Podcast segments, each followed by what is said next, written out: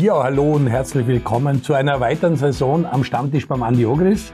Andi, wir starten gemeinsam in die dritte Saison. Die Bundesliga startet am Freitag mit dem Kracher Lass gegen Rapid, ausverkauftes Haus in Linz. Was willst du mehr? In die 50. Bundesliga-Saison. Und wir haben einen Mann eingeladen heute an den Stammtisch, der auch mindestens 50 Jahre schon Fußball lebt, liebt und lehrt. Äh, Manfred Uhlig. Sehr schön, dass du bei uns bist. Danke Magister, Magister, Danke. Doktor, Professor, Dozent, also Spieler, Trainer, Funktionär, Ausbildender, Fortbildender. Eigentlich, was hast du im Fußball nicht gemacht? Im Nationalteam spielt. Aber sonst glaube ich alles. Schön, dass du bei uns einiges erlebt, bist. Ja. Und äh, das Fußballspiel unter der Lupe, ein 300 Seiten starkes äh, Standardwerk, das eigentlich bei jedem Fußball am Tisch liegen sollte künftig. Darüber werden wir sprechen, über die neue Saison werden wir sprechen und ja, ähm, wie bist du aktuell? Bist du aktuell beim ÖFB oder beim Verband? Ich bin bei der Bundessportakademie Wien. Ja. Das ist meine, meine Dienststelle, wo wir natürlich eng mit dem ÖFB zusammenarbeiten, als Trainerausbildner tätig. Auch im Niederländischen Fußballverband für Kinder-Jugendtraining. Das heißt, Ausbildung Trainer zuständig. Fortbildung ist aktuell dein, genau. dein Ding. Und, und auf der Uni habe ich auch Lehraufträge im, im Bereich Fußball. Also, und da sind zusammen da mit dem Roland Leser, der auch ein Experte ist und beim ÖFB, glaube ich. Genau, der Roland Leser ist aktuell U21 Spielanalyst mhm. beim U21 Nationalteam. Hat das auch bei Sky und, gemacht. Und, und bei Sky auch tätig und ist ein, Top-Mann und wir haben schon längere Zeit immer wieder längere Kontakte und gute Zusammenarbeit. Und da haben wir uns überlegt, dass wir mal was Gescheites auch in Österreich produzieren. Ja. Andi liebt solche Sachen. Er hat schon während der Euro immer auch mit den Fachbegriffen, die heute so im Raum aneinander fliegen, wo er einer anderen Generation kommt und dort gibt einen Cheftrainer und dann irgendwann einmal Tormann-Trainer und das war's. Und heute haben wir ja einen Staff mit allen möglichen Videoanalysten und Spezialtrainer, Individualtrainer und für alle möglichen Sachen haben wir eigene Betreuer, Trainer, was ja Sinn macht, weil sich der Fußball extrem weiterentwickelt hat. Und du hast es einmal gesagt, gerade auf dem Trainergebiet hat er sich extrem weiterentwickelt. Du hast ja auch eine Ausbildung gemacht, du bist aktuell auch sehr, sehr mit dem Thema beschäftigt. Hast schon ein bisschen reinblättert ins Buch. Das ist ein Thema, das dich sehr interessiert. Ja, ich habe das Glück gehabt, dass der Gerhard Hitzel das Buch schon mitgehabt hat und dadurch habe ich ein bisschen auch schon Gelegenheit gehabt, ein bisschen rein zum Schauen, ist meines, meines Erachtens ein absolutes Muss für jeden Trainer in Österreich. Und da ist es wirklich egal, ob du bist in der höchsten Spielklasse oder weiter unten. Weil da unten sind viele Dinge da drinnen, meiner Meinung nach, die du mitnehmen kannst. Es haben natürlich nicht alle Vereine in den Unterliegen die Möglichkeit über Videoanalyse, aber du kannst viel auch über Handy und so weiter tun und viele Dinge analysieren und da hast du gute Anleitungen drinnen, wie du das am besten machen kannst. Bin ich sehr interessiert daran, muss ich ganz ehrlich sagen, und bin auch froh, dass der Manfred heute Zeit gehabt hat, uns hier am Stammtisch zu besuchen, weil wir kennen uns ja schon über Jahre eigentlich und äh, haben uns immer wiederum auf Fußballebene natürlich getroffen. Sei es bei mir in der Trainerausbildung, war er ja einer von den Federführenden damals, die die Ausbildung vorangetrieben haben. Aber auch wie nur Spieler war, war er ja auch bei der Austria teilweise tätig und, und hat viele Dinge ins Laufen gebracht. Genau, das, das möchte ich vielleicht erwähnen, wie der Andi ein großer Star bei Austria war. Ich war ja Nachwuchstrainer, als Nachwuchstrainer begonnen bei Austria Wien mhm. und mein Mentor du wirst ihn noch kennen, war der Branko Ilsner. Ja, freilich. Ja, der ist ja auch in Vergessenheit geraten. Der war ein Nationalteam drin und nachdem er das, äh, nach seiner Karriere als Nationalteamtrainer ist er zu Austria als Nachwuchsleiter gekommen, ja. hat mich dazugenommen und da habe ich viel, viel lernen können. Das war wirklich ein, ein Topmann. Branko Elser ja. war ein absoluter ja. Topmann, braucht man nicht reden, so wie der Stassen ja auch. Wir haben ein paar äh, sehr einflussreiche ausländische Trainer gehabt, die in Österreich auch viel bewirkt haben und weitergebracht haben. Aber Andi, was wir zuerst schon besprochen haben, zu seiner Zeit war das schon ein ganz was anderes so. Training und Trainer sein und Videoanalyse in dem Sinne hat es noch gar nicht gegeben. Es hat schon den einen oder anderen gegeben, der Gegner beobachtet hat. Du musst ja heute als Trainer, und da wird mir der Manfred wahrscheinlich zustimmen, da bin ich mir ziemlich sicher, du musst jetzt erst einmal dein Staff organisieren, ja. bevor du überhaupt anfängst, deine Mannschaft zu organisieren. Mhm. Weil heute hat ja jede, jedes, jede Mannschaft hat ja eine Staff von zwischen 15 und 20 Leuten. Weil du musst ja, da geht's nicht nur um den Utensilienmanager, den du in den Griff haben musst. Also bei uns hat er noch Zeigwartkassen, heute hast du Utensilienmanager, dann hast du deine Co-Trainer, Intorma-Trainer, in, in Physios, die Physios. Dann hast du deinen Konditionstrainer, der ist Aufwärmer für die macht. Das musst du jeden Tag, gibt's da Besprechungen. Und da musst du zuerst einmal das Staff in den Griff kriegen. Und das ist schon nicht einfach, wenn es so viel sind. Und die, darüber hinaus als dann mit der Mannschaft. Also auf heutige Trainer wartet viel harte Arbeit. Also das muss man schon sagen. Und viel zeitintensive Arbeit. Vielleicht kann ich das ergänzen. Ich habe ja von der UEFA als Trainerausbilder äh, letzt, vor zwei Jahren auch eine Ausbildung gemacht. Und da war der Dani Rieser dabei, ein Schweizer, der auch aber gemeint hat, genauso was der Andi gesagt hat, ähm, eine Riesenaufgabe, den Staff mhm. zu coachen, die eigene Mannschaft, den mhm. Staff und dann musst du kommunizieren auch mit dem Vorstand oder Präsidium. Und er meint, dass der Staff in Zukunft, also die Tendenz geht eher dahin, dass reduziert wird von, von den Leuten her. Schon. Weil das ist ja zu viel und du, du hast den Überblick nicht. Aber mehr. der Cheftrainer im herkömmlichen Sinne ist jetzt ein Manager, ein genau, Head-Off, genau. der praktisch und wirklich schaut, dass da... Du magst halt als Cheftrainer, magst du in Wahrheit die Trainingsvorbereitung findet am Tisch statt. Du teilst deine Leute ein, die gehen eine Stunde vor dem Training aus und bauen diese ganzen Stationen auf und Übungen auf jeder weiß, was er zum tun hat und du bist als Trainer heute am Platz und bist eigentlich nur mehr Beobachter. Und schaust, ob alles so anrennt, wie du das willst. Hier und da einmal pfeifst dann eine, korrigierst die Sachen so, wie du das haben willst. Mhm. Aber prinzipiell bereitet alles diese Co-Trainer und, und Filter und was weiß der Kuckuck, was da mal dumm rennen, bereiten alles vor. Wenn du heute auf einen Fußballplatz gehst, da glaubst du, bist auf der Tangenten bei der Baustelle. so viel Hirn stehen da mal dumm und Hütchen und Platteln und was aus der Kuckuck, was alles. Aber das hat sich halt in der Zeit dahingehend entwickelt, dass du heute zum Beispiel immer wiederum nur Zonenspiel machst. Es gibt Zonen am Platz, die du an diesem Tag halt trainieren willst. Reden wir jetzt über ein Mittelfeldpressing, dann wird es im Mittelfeld aufgebaut, da werden die Zonen aufgebaut und dort wird dann Pressing gespielt. Mhm. Also da musst du schon du musst erstens einmal gut sein in der Birne, weil du musst dir das alles vorstellen können und wie das dann umsetzen und das musst du dann einmal an deinen, deine Mitarbeiter weiterleiten und in weiterer Folge deiner Mannschaft erklären. Nicht? Also das heißt, der Umfang des Trainerseins ist vielleicht in der Aufgabe selber ein bisschen weniger geworden, aber in der Führung, und da sind wir beim wichtigen genau. Thema, es geht um die Führung, da bist du schon sehr gefordert heute als Trainer, weil du darfst nicht vergessen, dass jeder Co-Trainer oder jeder Trainer, den du in deinem Team hast, auch eine Philosophie hat, wie man Fußball spielt. Und du musst jetzt mit deinem Staff das so implementieren, dass du sagst, ich will so und so spielen und jeder muss davon überzeugt sein, auch in dein Staff. Und dann geht es erst weiter in die Mannschaft. Finde ich spannend, dass Manfred Uli gesagt, dass und du kennst das Fußballspiel wirklich ja von Spieler auf Trainer, äh, Ausbilder und und und, dass, glaube ich, der Höhepunkt schon überschritten ist, was die Anzahl im Ich glaube schon, ich glaube schon. Und die, wie der Andi sagt, du musst das koordinieren, die Leute, und die müssen auch für dich arbeiten, nicht eigene, eigene Stücke machen und eigene eigene äh, Fantasien da entwickeln. Und wie ist es bei dir, wenn du sagst, okay, bei einer Mannschaft ja, aber auch im ganzen Verein, dass sie das dann widerspiegelt bis auch in den Nachwuchs? Muss das auch so sein, dass alle das gleiche System spielen? Oder ist da schon viel mehr Freiheit? Weil eine Zeit lang haben wir gesagt, genau. Ajax Amsterdam, die Schule geht auch bis zu den Kindern. Es gibt immer verschiedene Wege zum Ziel im Fußball. Mhm. Aber ich denke, äh, die moderne Auffassung, dass es eher um so Spielprinzipien geht. Ja. Zum Beispiel, dass wir sagen, wir wollen hoch attackieren wir wollen schnell umschalten und dass das System an sich, das Spielsystem, auch immer abhängig ist von den Spielern, die, zu, die ja. du zur Verfügung hast. Und dass man auch mehrere parat hat, dass man in genau. In-Match-Coaching, dass man sagt, man kann umstellen ja. während der Halbzeit. Und jeder Trainer, auch jeder Nachwuchstrainer braucht ja auch Freiheiten, sich zu verwirklichen. Also ich denke auch in einem Nachwuchsbetrieb, dass es sinnvoll wäre, so Spielprinzipien zu definieren, wo erkennbar ist, das ist unser Spielstil.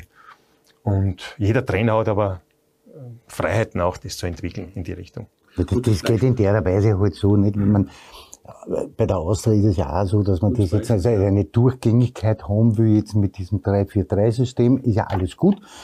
Aber am Ende des Tages ist es ja so, du musst schon auch dein Spielsystem an dem ein bisschen anpassen, was du an Spielermaterial zur Verfügung hast. Und um das geht's dann. Und meine, meine Zugangsweise für diese Sache ist halt immer das gewesen, ich möchte meine Spieler auf alle Systeme vorbereiten. Also ich möchte, dass meine Spieler wirklich alles spielen können. Und wenn jetzt dieses 3-4-3 spiel und ich, ich merke, das funktioniert an dem Tag, nicht? weil der Gegner uns gut ausgelesen hat oder weil der Trainer, der gegnerische Trainer gute Taktik gefunden hat, dann muss es variabel sein. Das heißt, dass ich dann von der Dreierkette vielleicht auf eine Viererkette umstelle. Bestes Beispiel, haben wir gestern zum Beispiel angeschaut, unser U19 Damen gegen Deutschland. In Belgien bei der Endrunde. In Belgien bei der Endrunde. Und da ist meine Meinung, auch wenn das jetzt sehr hart klingt, ich glaube, dass das vercoacht wurde, weil wir haben begonnen mit einer Dreierkette, da hat teilweise am Anfang die ersten zehn Minuten hat das ganz gut ausgeschaut, aber mit Fortdauer des Spiels haben die Deutschen das überzuckert und haben uns halt über die Seiten jedes Mal Probleme gemacht. Und dort bin ich halt dann so, da denke ich halt, da muss ich also reagieren. Jetzt gehen wir eins nur hinten nach, zwei nur hinten, spätestens noch um zwei nur hätte umstellen müssen, vielleicht auf eine Viererketten, dass die Seiten besser zugemacht werden hat er nicht gemacht und dann rennen wir halt in eine Sechserschleife rein. Und das ist halt dann nicht gut. Finde ich, meiner Meinung nach war das gestern total vercoacht. Das hätte man besser machen können oder auch anders machen können. Das Fußballspiel unter der Lupe, das sind genauso Dinge, wie der Andi jetzt sagt. Also das ist schon, geht sehr tief in die Analyse. Und das ist jetzt auch immer mehr mit dem Fernsehen, mit Sky, mit ja. alle möglichen Programme, die so laufen. Also da hast du auch den Nagel auf den Kopf ja, getroffen. Ich muss noch anschließen, genau, was der Andi gesagt hat vorher. Also Videoanalysen wird auch, wenn auch immer bedienerfreundlicher ja. und die Software und, und, und ich glaube, dass im Nachwuchs und Amateurfußball in Zukunft da viel mehr möglich sein wird. Trotzdem, das ist nur ein sozusagen ein Hilfs, mhm. Hilfsstück. Das Trainerauge ist, ist immer entscheidend. Nicht? Was siehst du, was erkennst du im Spiel? Wie reif bist du? Welche Ausbildungen hast du gemacht? Und, und das kombiniert mit einer Analyse mit Daten, glaube ich, muss man gut verbinden. Aber das Trainerauge Nein, ist, ist, das Entscheidende aus meiner Sicht. Was halt mit, genau, mit dem kombiniert. Das, was halt aber wichtig ist, es ist ein, ein perfektes Hilfsmittel. Das muss man schon sagen. Weil die Spieler heute, also ich meine, ich komme aus einer Generation, ich habe ein bisschen älter, das wissen wir eh schon, ich merke, ich brauche mir nichts aufschreiben. Ich merke mir die Situationen während dem Spiel und weiß ganz genau, ungefähr in der 20. Minute war die und die Situation. Wenn ich heute einen Videoanalysten habe, sage ich, suche mir die Situation aus, circa 20. Minuten, dann weiß ich, und dann weiß ich Das, was aber entscheidend ist, ich merke mir das halt. Und dann setzt ich mit den Spieler hin und erklärst ihm was, ohne dass der mal ein Video zeigt, ja, und erklärst ihm die Situation. Und dann siehst du, dass der Spieler das eigentlich komplett anders sieht. Und dann kommt das natürlich zum Supergreifen, weil dann kann der Spieler das visualisieren. Und das ist dann ein ganz ein wichtiger Punkt, weil dann sitzen oft die Spieler dort und sagen, also meine Wahrnehmung in der Situation war eine ganz andere und jetzt, wo ich es aber dann sehe, stimmt, Trainer, das habe ich dort und dort falsch gemacht, da hätte ich vielleicht so und so reagieren müssen. Und für das ist das ist Optimum. Und das ist ein, ein sehr, sehr wichtiges Hilfsmittel, was man heute schon braucht. Und diese, Videoanalysten, die sind ja alles Fachleute und alles am Computer. Das ist ja auch nicht Doch. neu. Die sitzen ja. bei uns auf der Pressetribüne, ja, ja. bei der Halbzeit gehen die runter, haben am Laptop oder haben am, am, am iPad aufbereitet schon Szenen, wo man als Fehler sich zeigen, denen die Fehler während der Trainer seine Ansprache in der Pause halt und du kannst einzelne Fehler in der Pause genau. abstellen. Wobei ich sage, nicht nur Fehler analysieren, das gehört auch dazu, aber was, was ist gut gelungen, wo haben wir äh, super Räume bespielen können, wo sind wir durch, durchgekommen. Also das kombiniert hilft schon. Und, und dazu muss man auch sagen, dass der, die, Wahrnehmungsfähigkeit vom ja. Trainer, dann, die prasseln so viel Informationen auf dich ein während eines Spieles, limitiert ist. Und da hilft natürlich auch eine Analyse ähm, und eine Videoaufnahme Mhm. Manfred Ullig, ist das dein erstes Buch oder hast du schon mehrere? Ich habe einige Fachartikel immer wieder geschrieben. Aber, ähm, aber mit Branko Elsner damals, mit meinem Bruder zusammen, kann man erinnern, 1990 kann man auch für ein für die Trainerausbildung so ein mhm. Nachwuchskonzept gemacht. Also es ist schon einiges publiziert worden. Auch aber dein Zwillingsbruder Johannes Uhlig ist ja im Fußballgeschehen drinnen ja, und hat auch ja, Trainer und ja, Spieler. Also, also war ihr, war auch sehr erfolgreich im, im, im Frauenfußball, auch jahrelang tätig.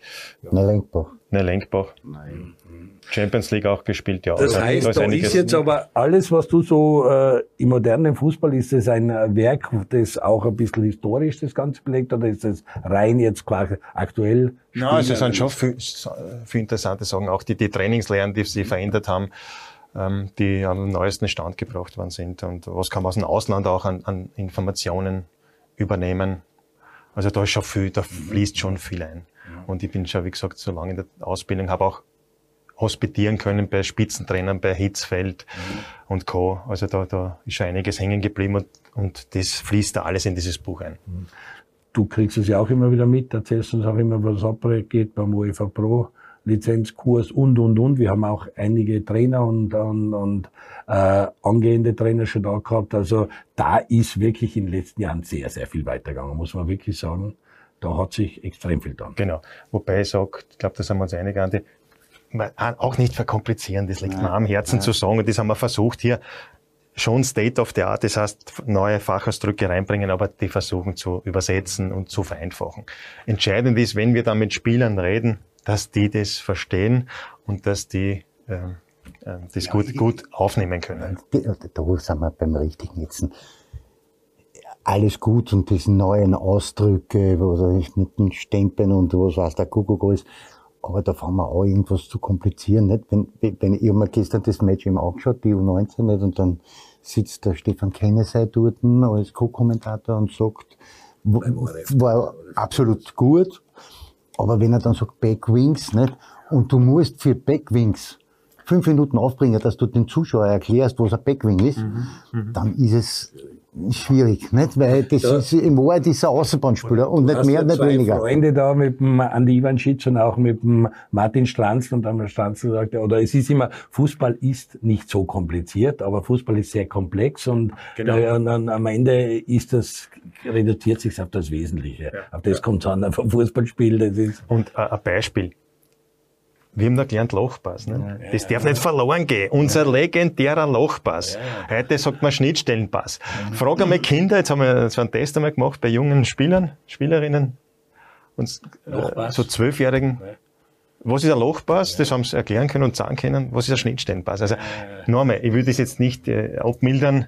Klar, wir müssen auch in der Ausbildung immer wieder mit dem, sind wir konfrontiert und werden das auch erwähnen, aber bleiben wir trotzdem auch beim, beim einfachen, bei der einfachen Sprache und bei der Fußballsprache, die verständlich ist. Es gibt viele neue Begriffe. Du hast mit der falschen Neuner, mit der Acht und also da ist in letzter Zeit sehr viel daherkommen. Das ist aber im Skisport auch so. Früher hast du einen Schneepfler gesagt, heute ist das die Pizzaschnitte. Der schönste Ausdruck ist Jumping Aid. Die Jumping Aid, ja. Jumping Aid ist der schönste. Nein, aber das ist ja neben Fachbegriff, aber ansonsten hat sich beim Fußball am Ende kehrt das runde ins Eckige genau. und ist es wirklich... Das, das hat der, ja genau, der, der Reage hat das, glaube ich, gesagt einmal. Das, das Runde muss ins Eckige rein. Das, das ist einmal das, diese entscheidende Wahrheit im Fußball. Nicht? Aber es gibt natürlich jetzt sehr viele neue Spielsysteme auch die, die, die Trainer anwenden. Und es gibt vor allem sehr viel dieses in-Match-Coaching, das manche Trainer dann auch gut beherrschen und deswegen sofort reagieren können auf Spielsituationen, auf Gegner und so und Umschaltspiel und Hochpressen, Niederpressen. Also die ganzen Bezeichnungen, da können die Leute jetzt viel mehr anfangen, weil eben auch viel mehr darüber berichtet wird. Sky und diverse Fernsehsender das auf eine neue Ebene geführt haben und solche Bücher eben helfen, auch um das Fußballspiel besser zu verstehen. Peter. Gestern hat mir mein Sohn ähm, auf, auf eine gute Idee gebracht, schauen wir, schauen wir mal ins Internet, mir ist was aufgefallen, ich glaube ich Fluminense hast du ja. gesagt. Wie modern, ich glaube Malmö, der Trainer von Malmö übernimmt das auch immer wieder. Also das, das schaut jetzt ganz, ganz anders aus, der Fußball. Also die, so eine Art taktische Revolution.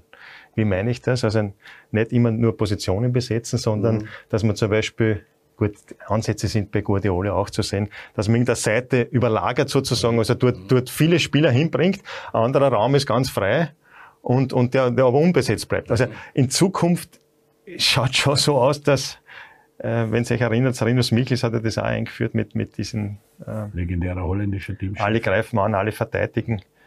Ähm, in Zukunft, glaube ich, wird das sehr, sehr variabel sein und anpassungsfähig.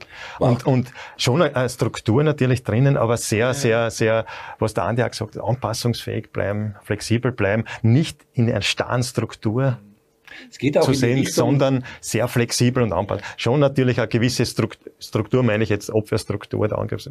Aber, aber um den Gegner, die, jetzt sind wir wieder bei der Analyse, die analysieren alles, die, die kennen uns in- und auswendig. Ja vor, wieder vor Probleme zu stellen oder zu überraschen. Fehl, äh, eigene Fehler zu provozieren, damit genau. man dann äh, sofort ins Umschaltspiel gehen kann und weiß, da in den nächsten acht Sekunden muss was passieren, ja. kann was passieren. Also, was ich gestern gesehen habe, so neu ist es nicht, aber dass man einfach auch Überraschungen bringt im Ballbesitz, dass man eine Seite dort viele Spieler hinbringt, der andere Seite ist frei, dort kann man womöglich einen Spieler frei spielen. Ja, es gibt viele solche interessanten. Wir beide, und du bist ja auch so einer, wir äh, sind ja Fans des Frauenfußballs, muss man wirklich dazu sagen, haben auch öfter schon das Thema bei unserem Stammtisch gehabt. Die Weltmeisterschaft Australien-Neuseeland ist ein Riesenevent, Österreich ist leider nicht dabei, aber wir schauen alle hin. Hat der Frauenfußball da auch oder ist der Frauenfußball da nochmal ehrlicher oder weil von vielen Trainern hört man, die Frauen sind taktisch, die, die saugen das auf und halten, sie sind sehr diszipliniert und du kannst bei Frauen Fußballspielen oft viel besser die Taktik sehen, weil sie sich einfach so... Ja, es ist ein bisschen langsamer, muss man sagen, da kann man viel ja. studieren. Also meine Erfahrung als die Maria Wolf habe ich auch als, als Studentin gehabt in der Ausbildung. Ähm, sehr wissbegierig, sehr aufnahmefähig, jetzt auch Nationalspielen, wo wir Lehrgänge gehabt haben.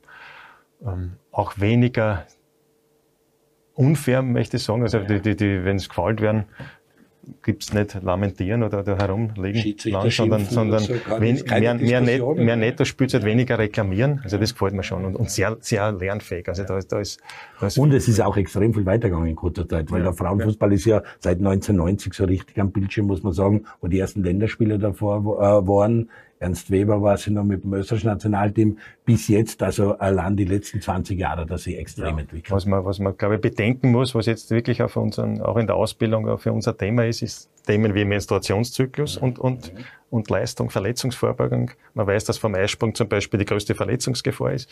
Dieser Aspekt, den man mehr, glaube ich, einbeziehen muss. Und das nächste ist, weil doch immer so viele schwere Verletzungen sind bei Frauen.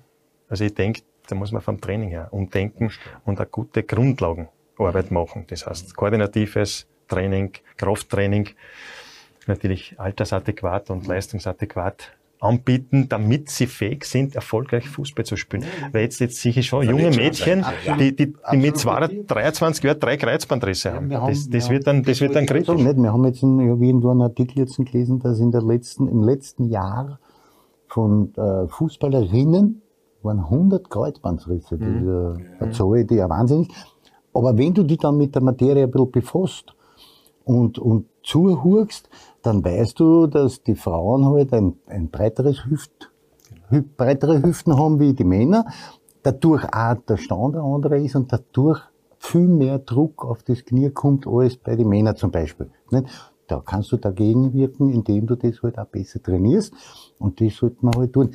Was auch dazu gekommen ist, ich meine, das ist nicht der einzige Grund, warum jetzt noch so viele Kreuzbandrisse sind. Es ist, es wird natürlich auch die, nicht die, die, die, die viel mehr Spiele, mhm.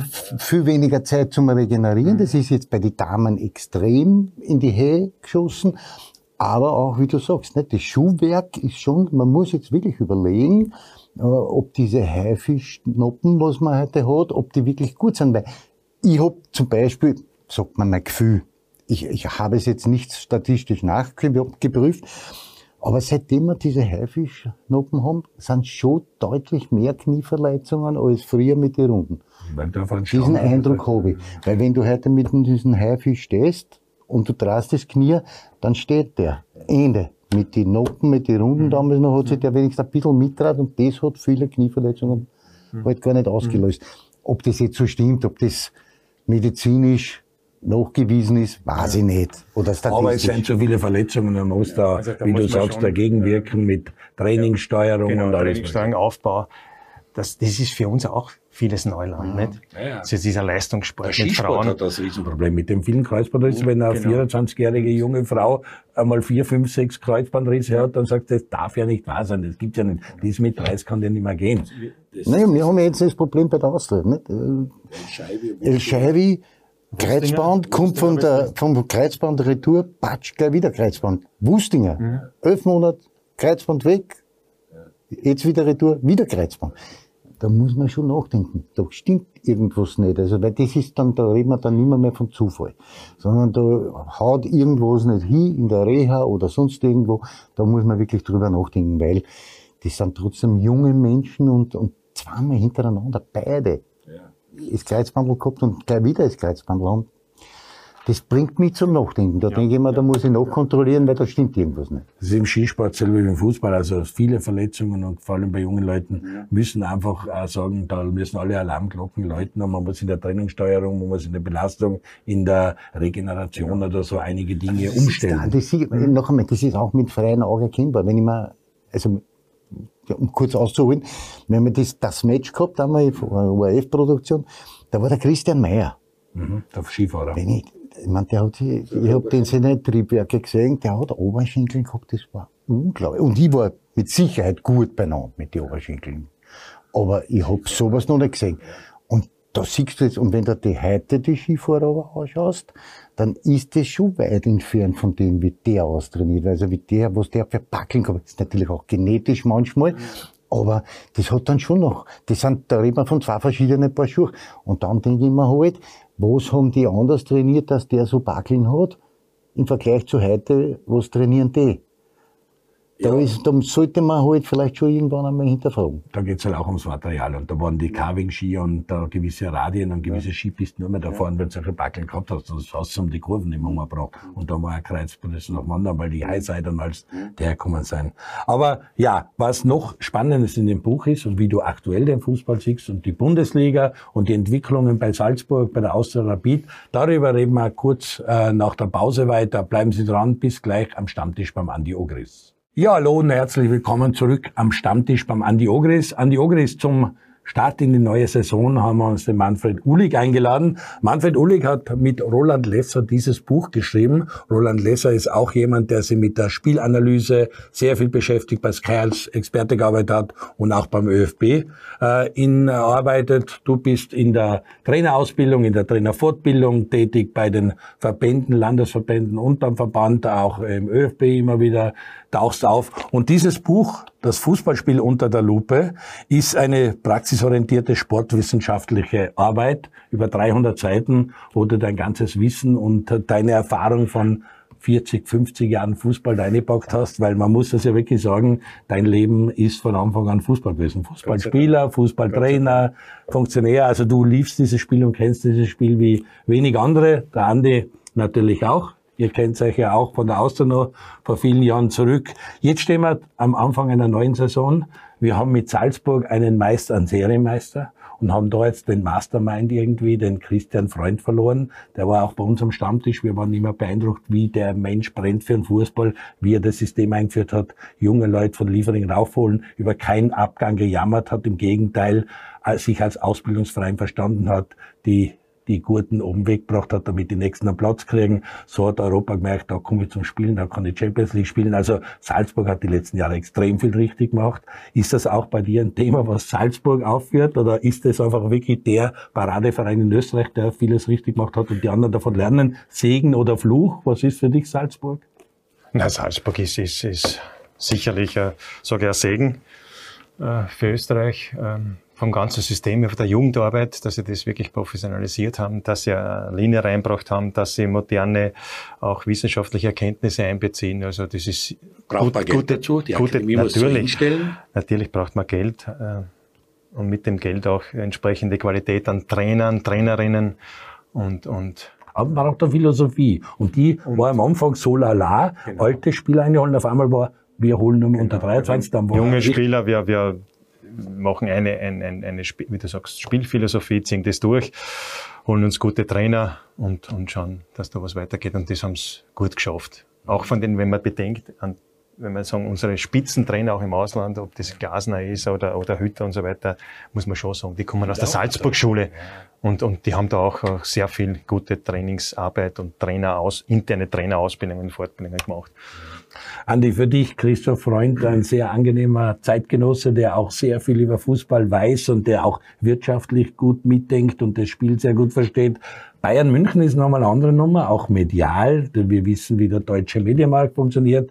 Wir wissen, dass im Hintergrund am Tegernsee ein Uli sitzt und ein Rummenigge, die jetzt wieder mitgeredet haben. Ähm, Passt er gut zu Bayern? Traust du ihm zu, dass er das Werk, das er in Salzburg so großartig äh, aufgebaut hat, dort äh, weiterführt?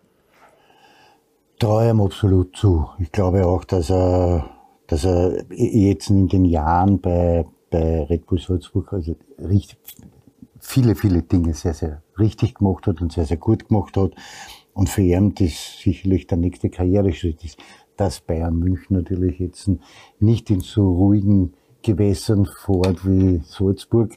Das ist ihm sicherlich klar, dass das dort ein bisschen so ein Haifischbecken auch ist. Das wissen wir ja eher. Und dass halt diese Granden, Uli Hoeneß und, und Karl-Heinz Rummenigge natürlich da immer präsent sind. Auch das wieder wissen. Ne? Aber ich finde halt trotzdem, es hat schon gezeigt jetzt in der vorigen Saison bei Bayern München, der, ich glaube, dass der Oliver Kahn äh, in seiner, in seiner Position als Sportdirektor dort oder als Vorstand Sport äh, ein bisschen überfordert war. Der hat das ein bisschen auf die leichte Schulter genommen. Da sieht man erst, was diese Männer, Hönes und, und Rummenigge im Vorfeld alles gemacht haben. Der hat glaubt, das rennt so einfach so weiter und dann kommt Kritik. Auch Salihamidzic war dann am Ende des Tages meiner Meinung nach ein bisschen überfordert, weil du hast dann gemerkt am Schluss, wie er die Nerven weggehauen hat. Ich traue dem Christoph Freund zu, dass er das Schiff wieder auf Spur bringt und dass er dort einen tollen Job macht. Das glaube ich schon, weil er einfach die Jahre jetzt, die er da bei Salzburg gearbeitet hat, von Erfolg gekrönt waren.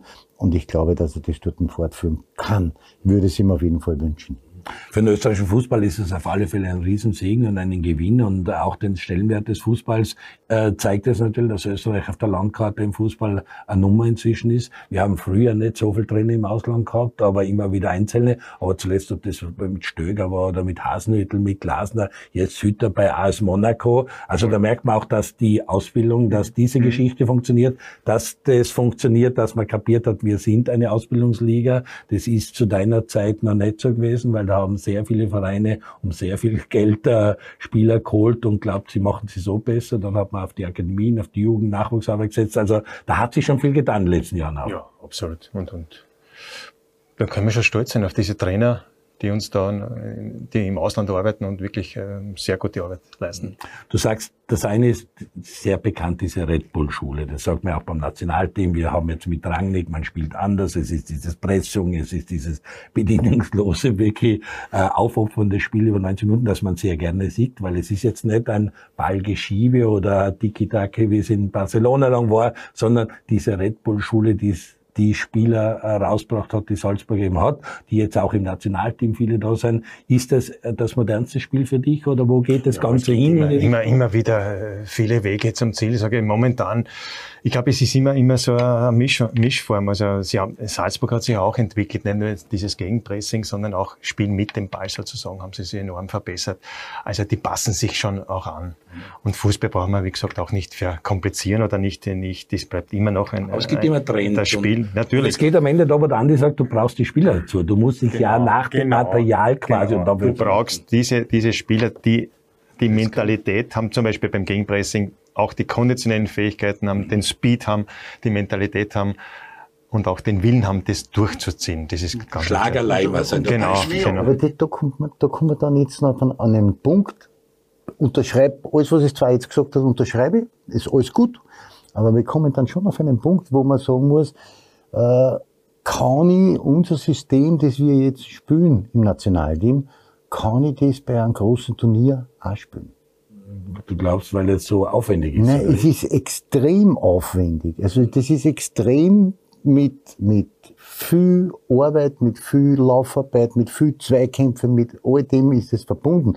Und wenn du dann alle drei Tage ein Match hast, in, in einem Turnier, sei es jetzt bei einer EM-Endrunde oder bei einer WM-Endrunde, dann ist dieses System vielleicht äh, schon ein bisschen schwierig. Ja, aber es ist trotzdem also, also schwierig dann zum ja, Durchsetzen. Ja, ja. Nicht? Und wir haben ja das gesehen, muss man auch sagen, nicht? Weil, wie wir die Nations League letztes Mal gespielt haben, diese drei Match innerhalb von einer Woche mhm. oder mehr oder weniger acht Tage, das hat uns ein bisschen das Knack gebrochen, weil das, dieses hochintensive Spiel sehr sehr gut ist, aber auch sehr kräftezehrend aber ist. der Teamchef hat das auch erkannt, weil du weißt ja, das intensive Spiel in Belgien des Ansans X, haben wir gesagt, super, top Ergebnisse, dann gegen Schwenzhauser. Er weiß sehr wohl, die kennen nicht beide Spiel auf 90 mhm. Minuten auf dem Niveau spielen. Mhm. Da hat er schon auch eine zweite Mannschaft, die spielt, ich will gar nicht B-Mannschaft sagen, weil einfach auf die Schweden wieder andere passen, aber das, was du sagst, ist natürlich klar. Und deswegen haben auch englische Top-Mannschaften 40, 50 Mann Kader, weil FA Cup und D-Cup und D-Cup dreimal die Woche spielen, geht sie auf dem Niveau, wie der Fußball heute gespielt wird, einfach nicht mehr aus. Da brauchst du Regeneration. Vielleicht noch ergänzend in dem taktischen, also was mir gefällt, der Mut, wie kannst du heute erfolgreich Fußball spielen? Das fängt schon im Kinderfußball an, denke ich. Mutig, offensiv spielen. Balleroberung, Umschalten. Dynamisch, das heißt, eine gewisse Schnelligkeit reinbringen ins Spiel, angepasst natürlich ans Niveau, aber mutig und offensiv auftreten. Und das gefällt mir. Das ist jetzt der, der Fall und, und das muss ja als, als Geisteshaltung sozusagen durchsetzen, wenn es erfolgreich Fußball spielen willst. Das macht die Red Bull Schule am Ende des Tages, wie du immer schon schön Ich- sagst, geht es aber um die Tore. muss- Ich muss, ich, ich muss jetzt trotzdem noch die noch mal kurz unterbrechen, Peter, das tue ich ungern, aber es ist ja so. Der Manfred sagt, dieses hohe Pressing und, und, und dieses permanente Anlaufen und, und, und, ist alles gut. Bei uns in der österreichischen Liga ist es für Salzburg dann teilweise schon ein bisschen leichter. Aber am internationalen Parkett, obwohl wir in den letzten Jahren, darf man ja nicht sagen, haben sie, sie uns sehr gut vertreten, äh, die Salzburger. Aber wenn du dann wirklich an diese Top-Adressen kommst, dann wird es schwierig mit diesen hohen Pressing und immer auf diese zweiten Ballen, hohe Ballen, vierte, zweiter Ballen abpressen. Weil dann kommt schon ein andere Wort daher von Innenverteidiger oder von Abwehrspieler, die halt nicht nervös werden, wenn sie diesen Ballen kriegen und den zweiten Ballen, der zweite Ball wird attackiert. Und da muss man, das hat man ja auch gesehen, wie es da dann gegen die die Bayern gespielt haben. Da müssen wir halt auch schon ein bisschen zurückrudern. Das ist Österreich und gegen die normalen Nationen, wo wir auf Augenhöhe sind, da ist es gut. Aber wenn dann die Top-Nationen kommen, die schauen schon. Und wenn man sich die letzte WM anschaut, äh, da hat man auch gesehen, Frankreich, die zum Beispiel eine Top-Nation sind, wie, wie die teilweise hoch attackiert haben, aber auch teilweise dann sich kompakt zurückgezogen haben in die eigene Hälfte, den Gegner einfach das Feld überlassen haben und dann dort einfach nur die Räume eng gemacht haben und dann eben auf dieses Umschaltspiel gesetzt haben. Also das ist nicht immer nur dieses hohe Attackieren, sondern da, auch da ist es wiederum, und da sind wir wieder bei dem Birkel, mit der Videoanalyse kann ich das schon rauskriegen, äh, dass ich teilweise die Systeme im Spiel ändere, dass ich sage, so, jetzt machen wir 10 Minuten extrem hohes Pressing, wir kleben dort ein Vollgas und dann ziehe ich mich wieder zurück. Da sind wir wiederum bei denen, dass wir die Taktik verändern während dem Spiel. Vielleicht noch eines.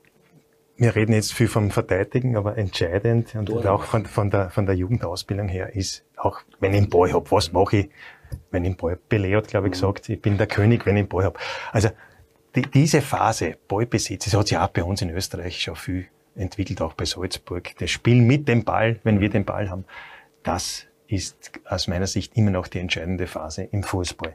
Wir wollen oft den Ball haben, aber vor allem, wie du angesprochen hast, im letzten Drittel nicht nur hinten herum äh, schirmen und, und herum äh, den Ball zirkulieren lassen, sondern ins letzte Drittel reinkommen, dort äh, lang aufhalten und, und dann auch hoffentlich zu Chancen, zu Chancen und zu Abschlüssen kommen. Geister, Genau, diese, genau. diese Spieler, die einfach diese, diesen Unterschied ausmachen, weil sie Situationen erkennen und auch Situationen lösen in der Offensive, ob die jetzt in eine 1-1 reingingen oder in eine 1-2-Situation reingingen und die auch lösen.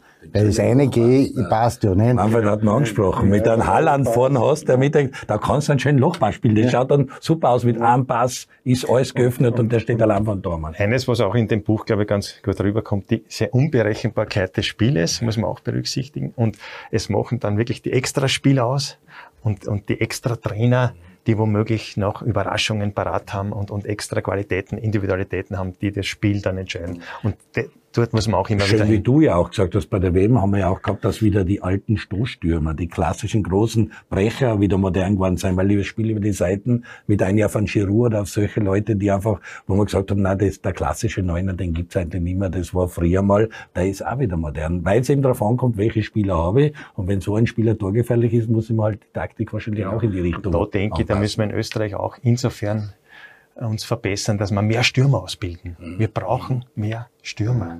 Und wenn man so in dem Nachwuchs schaut, die besten Spieler Österreich- sind oft äh, Sechser. Österreicher auf der Neiner-Position kannst du bitte Lupen suchen. Das ist ein bisschen, da- auf diese Positionen kannst du ja schauen, da sind hauptsächlich Ausländer engagiert. Und, und, aber unsere österreichischen Nachwuchstalente, da, erstens einmal haben wir in der, in der Ausbildung zu lang das ein bisschen schleifen lassen, weil da haben wir sich alle angefreundet mit dem Pep Guardiola seiner falschen Neuen und brauchen wir nicht mehr mehr. Jetzt ist wiederum, der Trend geht wiederum in die andere Richtung mit dieser absoluten Stoßspitze, die du vorhin drinnen hast. Das haben wir aber auch ein bisschen den Herrn Haaland zu verdanken, weil der, oder den Herrn Lewandowski, weil die halt im Zentrum waren. Und wenn so ein Stürmer im Zentrum drinnen ist, dann bindet er da immer zwei Leute. Das heißt, irgendwo am Platz muss einer frei werden. Und am besten ist es halt, wenn er ganz vorne in der Spitze und wenn du so variabel bist und dieses, dieses viel Bewegung da vorne hast, dann ist es natürlich schön. Und wenn du dann noch so einen Ochsenfuhren drinnen hast, den du weißt, du kannst den jederzeit ausspielen, und du gehst von zehn Pässe, die was der Mummel spielst, neunmal auf die Mittelauflage, dann ist das halt schon gut. Ich meine, das war zu meiner Zeit, ich kann es ja nur sagen, Toni Polster. Da können sie mir erzählen, was wollen.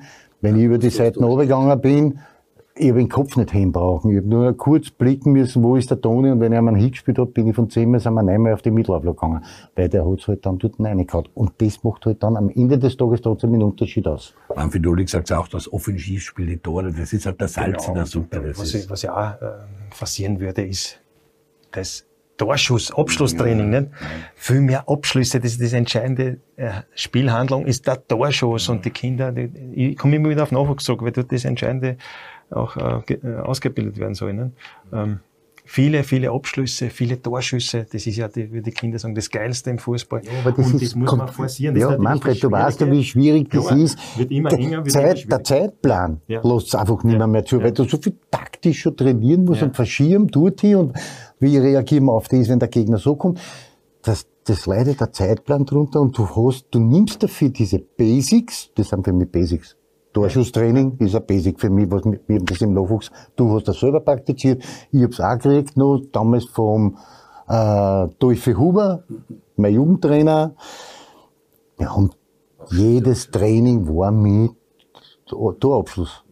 Immer dabei, ganz also wichtig, ganz wichtig. Das leidet heute ein bisschen drunter, dieses normale Schusstraining, genau. was du früher gehabt hast, das gibt's nicht mehr, mehr in dem Kommen wir zur aktuellen, Entschuldigung, kommen wir zur aktuellen Saison diesbezüglich, weil da ist Wien momentan ja ziemlich begnadet.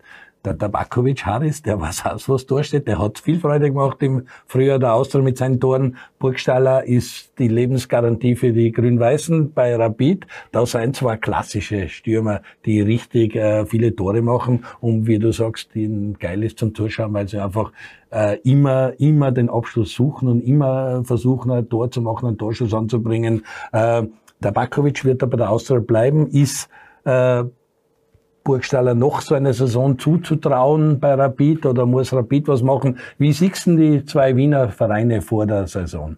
Gut, ich kann eh jetzt also vorwiegend damit nur über die beiden Wiener sprechen.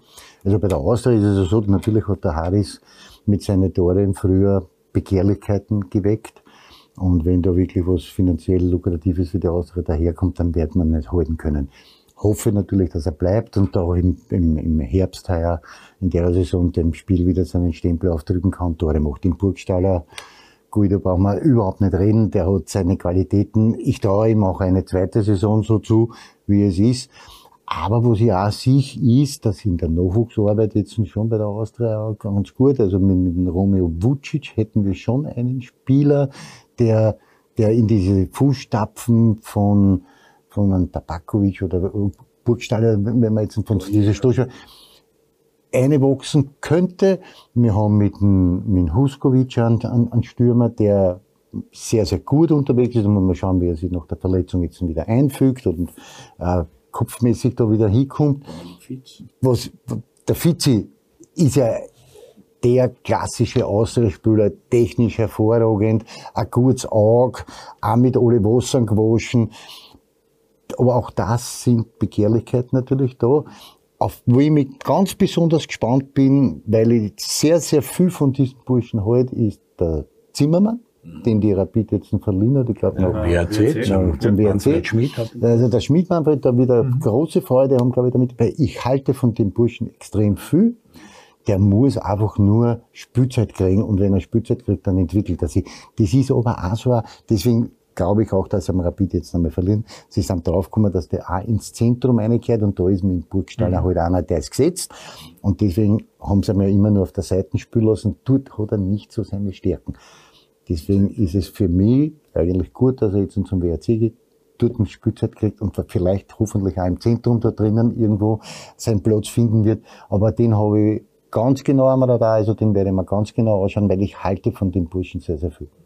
Manfred, äh, Ulig, äh, beide Trainer und beide Vereine sind sehr defensiv und sagen, wir wollen in die Meisterrunde, in die Top 6 einkommen. Geht bei Rapid normal gar nicht und bei Austria, weil du sagst, zweiter ist erst der Verlierer. Jetzt ist natürlich äh, Salzburg vorn weg und Sturm äh, richtig gut und man weiß auch, dass der Lask 33 Spieler hat und richtig aufrüstet. Äh, die Wiener Vereine trotzdem auf dem Weg nach oben. Gefällt dir das, wie sich der Wiener Fußball wird entwickelt und was auch im, im Umfeld passiert mit den Rahmenbedingungen, Akademien? Kinder und Nachwuchs? Ja, und so? ich kann so viel Einblick habe ich jetzt auch nicht äh, da äh, bei den Bundesliga-Vereinen, aber ich denke, ich würde mir wünschen, dass mehr, die haben wirklich tolle Nachwuchsarbeit, mhm. dass da mehr und viele Jugendnationalspieler, dass die mehr die Chance kriegen und, und, und, und spielen. Mhm. Also dass man und, da und dass, dass man oft weniger immer diesen, natürlich, Druck ist immer da, Ergebnisdruck und so weiter, das ist klar für die beiden Vereine. Aber einfach, ich glaube, wenn man da auf die Jugend setzt und die haben wirklich tolle Spieler, mhm. dann, dann gelingt es genauso. Ja, aber wir müssen auch wiederum darauf achten, der Manfred hat ja eh recht. Also es geht, in der Nachwuchsarbeit geht es vorwiegend einmal um die Entwicklung der Spieler. Ja, das ist alles klar. Aber ich, ich, muss dann ein bisschen kritisch werden und da muss ich auch meinem Verein gegenüber kritisch werden, weil es ist trotzdem, Nachwuchsarbeit ist alles gut, aber man muss trotzdem auch diese jungen Menschen darauf vorbereiten, dass sie Druck kriegen um, und bei der Austria zu spielen oder bei Rapid zu spielen, heißt, als Sieger vom Platz zu gehen. Und da muss ich alles tun dafür. Und es kann aber dann aber nicht sein, dass wir in der Nachwuchsarbeit, dass es egal ist, ob wir Sechster sind oder, weiß ich nicht, Fünfter wären, sondern es muss dann trotzdem immer das höchst erreichbare Ziel, das muss die Vorgabe sein. Das heißt jetzt, ein Austria, Rapid muss in der Nachwuchsarbeit immer um den Titel mitspielen. Das ist so und auch auf das musst du sie vorbereiten. Weil wir entwickeln, wir entwickeln die Spieler heute im Fußballerischen in alle Richtungen, aber in der Persönlichkeit entwickeln wir sie eigentlich mhm. nicht gut. Und die Persönlichkeit heißt, dass für den Spieler muss es einfach klar sein, wenn ich jetzt bei Rapid oder bei Austria spiele, dass ich für diese Form, was das heißt. Und da müssen wir sich vorbereiten drauf. Und wenn ich dann komme aus der Nachwuchsabteilung zu die Young Violets oder Rapid 2 und dann in die Kampfmannschaft und ich bin in diesen Schienenstadien, in diese Kesseln drinnen, dann muss ich wissen, was da auf mich zukommt. Das heißt, ich muss Sympathie gewinnen. Ich muss funktionieren. Und da sind sie nicht gut vorbereitet. Da kann man gleich anschließen. Äh, ich glaube, für uns alle ist schon enttäuschend, muss man schon sagen, dass die beiden Amateurmannschaften mhm. aus der zweiten Liga abgestiegen sind. Mhm. Kein Ohne jetzt, ich kann jetzt da jetzt Und, genau um noch was weiteres sagen, im Nachwuchs sind U16, U14, 15 nicht ja. in den Top ja. 3 sind. Also wenn man sich das anschaut, ohne da jetzt zu tief zu gehen, die, die Kenntnisse habe ich nicht, aber rein Faktum ist, die sind abgestiegen und da sind tolle Spieler dabei. Und ich denke, der Andi wird mir da übereinstimmen. Siegeswille, Mentalität, auf Sieg also, äh, gewinnen wollen, das könnte man da, glaube ich, optimieren. Also das war schon enttäuschend für mich, ja, dass beide abstiegen. Man hat sich immer bemüht, dass die in die zweite Liga kommen. Also das muss unbedingt wieder der Anspruch sein, dass, dass, die, dass die weiter raufkommen, um dort zu reifen. Und es geht dort wenn du sagst Entwicklung, oft wird das verwechselt, Entwicklung technisch, taktisch besser werden, konditionell, aber es geht auch, wie du sagst, ums Gewinnen. Im Leistungssport geht es dann, Punkte zu machen. Und das nutzt mir nichts, wenn ich dann eine super Performance habe, auch Spielanalyse, mehr Ballbesitz, mehr Torschüsse und ich gewinne nichts. Gibt auch Bücher über das Mentalcoaching ja, und so. Geht, es geht, es geht ums Gewinnen. Ja, ja. Das ist eine eigene Qualität, die da entwickelt werden muss und das war für mich persönlich schon enttäuschend, dass beide runtergehen. Ich hoffe, dass das besser wird. Das hat Salzburg zuletzt vorgezeigt, diesen Siegeswillen und diese Mentalität und bis zum Schluss gewinnen wollen und in der 90 Minuten auch nochmal versuchen. Das muss man sagen, da ist Salzburg einfach äh, wahrscheinlich einen Schritt weiter und hat diese Siegesmentalität auch drinnen und kommt dann den Lauf. Das hat dann mit Selbstvertrauen und und mhm. alles zu tun. Ja, das hat aber auch damit zu tun, Peter, dass du, wenn du dir anschaust, hätte eine U18 Red Bull Salzburg gegen Austria oder Red Bull Salzburg gegen Rapid, das kann ich sagen, weil ich es gesehen habe, dann ist es ja so, dass du siehst, dass die Spieler von Red Bull körperlich einen Ticken weiter sind als die von Austria und von Rapid.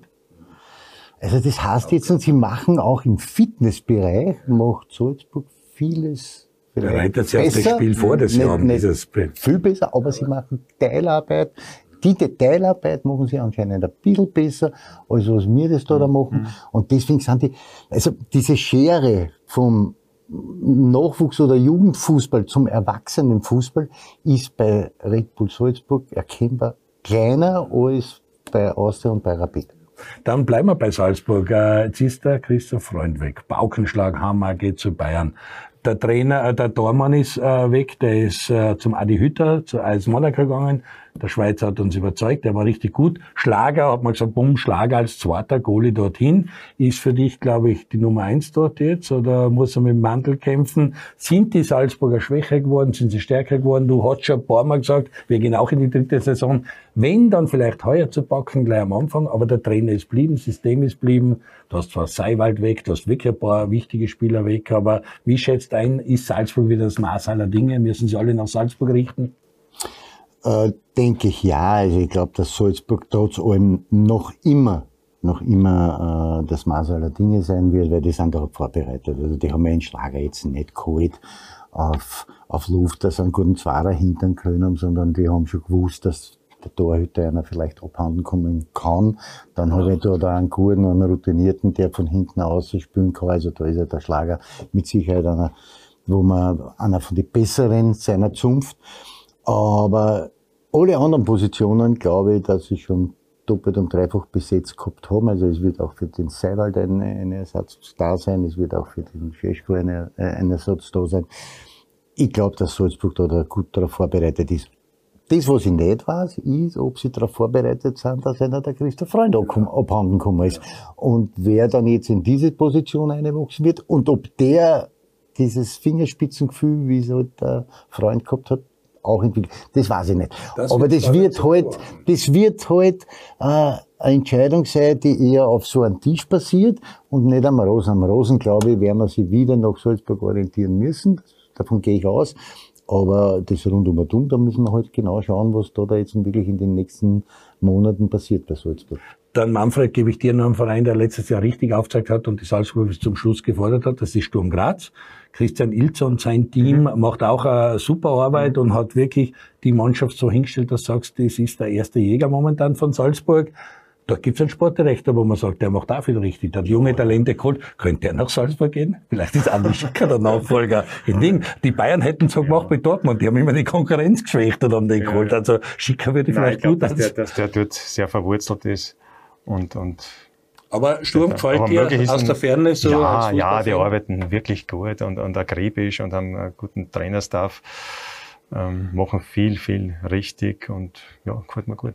Mhm. Lask ist die Nummer drei. Die haben 33 Spiele oder jetzt über 30. Zwei sind, glaube ich, zu Blau-Weiß-Linz gegangen. Aber auch der Lask wird noch vor Austria und äh, Rapid sein oder ist da Rapid und Austria schon auf der Position drei hinter Salzburg und Sturm, wenn ich das jetzt so einordnen kann? Da hätte ich, mir, da ich mir ein bisschen weit auslassen, wenn ich das sage, dass äh, Austria und Rapid jetzt vor dem Lask, oder Lask war sehr aktiv am Transfermarkt, mhm. das muss man so sagen. Und das werden sie nicht gemacht haben, nur um um irgendwelche Dinge aufzufangen, sondern die wollen da, da wirklich mitmischen und auf jeden Fall einmal diese Top-3-Position behaupten. Und ich glaube auch, dass die angreifen wollen, auf zumindest am Sturm. Ob sie sich für Salzburg ausgeht, das weiß ich nicht. Aber, aber zumindest, dass sie sich mit Sturm auch mit oder matchen. Aber wir wissen alle besser. Ja, aber da frage ich dich, der Patrick, unser, das, unser Sendungsverantwortlicher. Ja, es muss alles erst gespielt werden und äh, wir müssen auch abwarten, was bei, bei Sturm, ob die noch einmal so eine Saison hinlegen können, wie sie sie in der Vergangenheit gemacht haben. Wer noch weggeht, wer bleibt, äh, alles schauen, alles Spannende, aber wir werden das in den nächsten Wochen beobachten. Ganz einfach. Patrick, unser Sendeverantwortlicher, der schaut dann immer eine, was du so gesagt hast. Und da ist es ganz fein, im Nachhinein einmal an die Ogris seine Prognosen zu sagen, da bist Gold richtig gelegen, da bist falsch gelegen. Meistens bist du ja richtig, deswegen bist du unser Experte. Aber ganz großer Experte, Manfred Ullig mit seinem Buch, hat uns total gefreut, dass du am Tisch warst, dass wir so in eine Saison starten können. Wir, das äh, Buch äh, legen wir natürlich jedem Fußballexperten ans Herz. Da gibt's viel praktische Übungen und Sachen, was man dem Fußball sehr einfach darstellt und lernen kann. Wir freuen uns auf die neue Saison. Es geht los mit dem Cup. Ich würde es auch jeden Laien ans Herz legen, weil weil du über Fußballverständnis genau. da sehr viel drinnen lesen kannst und das ist richtig gut. Das Fußballspiel unter der Lupe sagt eh alles. Also da genau. kannst du also das für genau alle Fußballinteressierte Fans ist das ein äh, absolut brauchbares Werk. Genau. Und ich danke nochmal für die Einladung und dass ich da die Möglichkeit gehabt habe. Wunderbar. Buch zu sprechen. Euch wünsche ich einen schönen Auftakt in die 50. Bundesliga-Saison. Vorweg gibt es den Cup. Die Austria spielt in Spital. Rapid hat ein interessantes Spiel in Donaufeld am Sportclubplatz. Also das Wochenende Cup, nächstes Wochenende Auftakt in die Bundesliga. Alles Gute, gesund bleiben, bis zum nächsten Mal am Stammtisch beim Andi Ogris.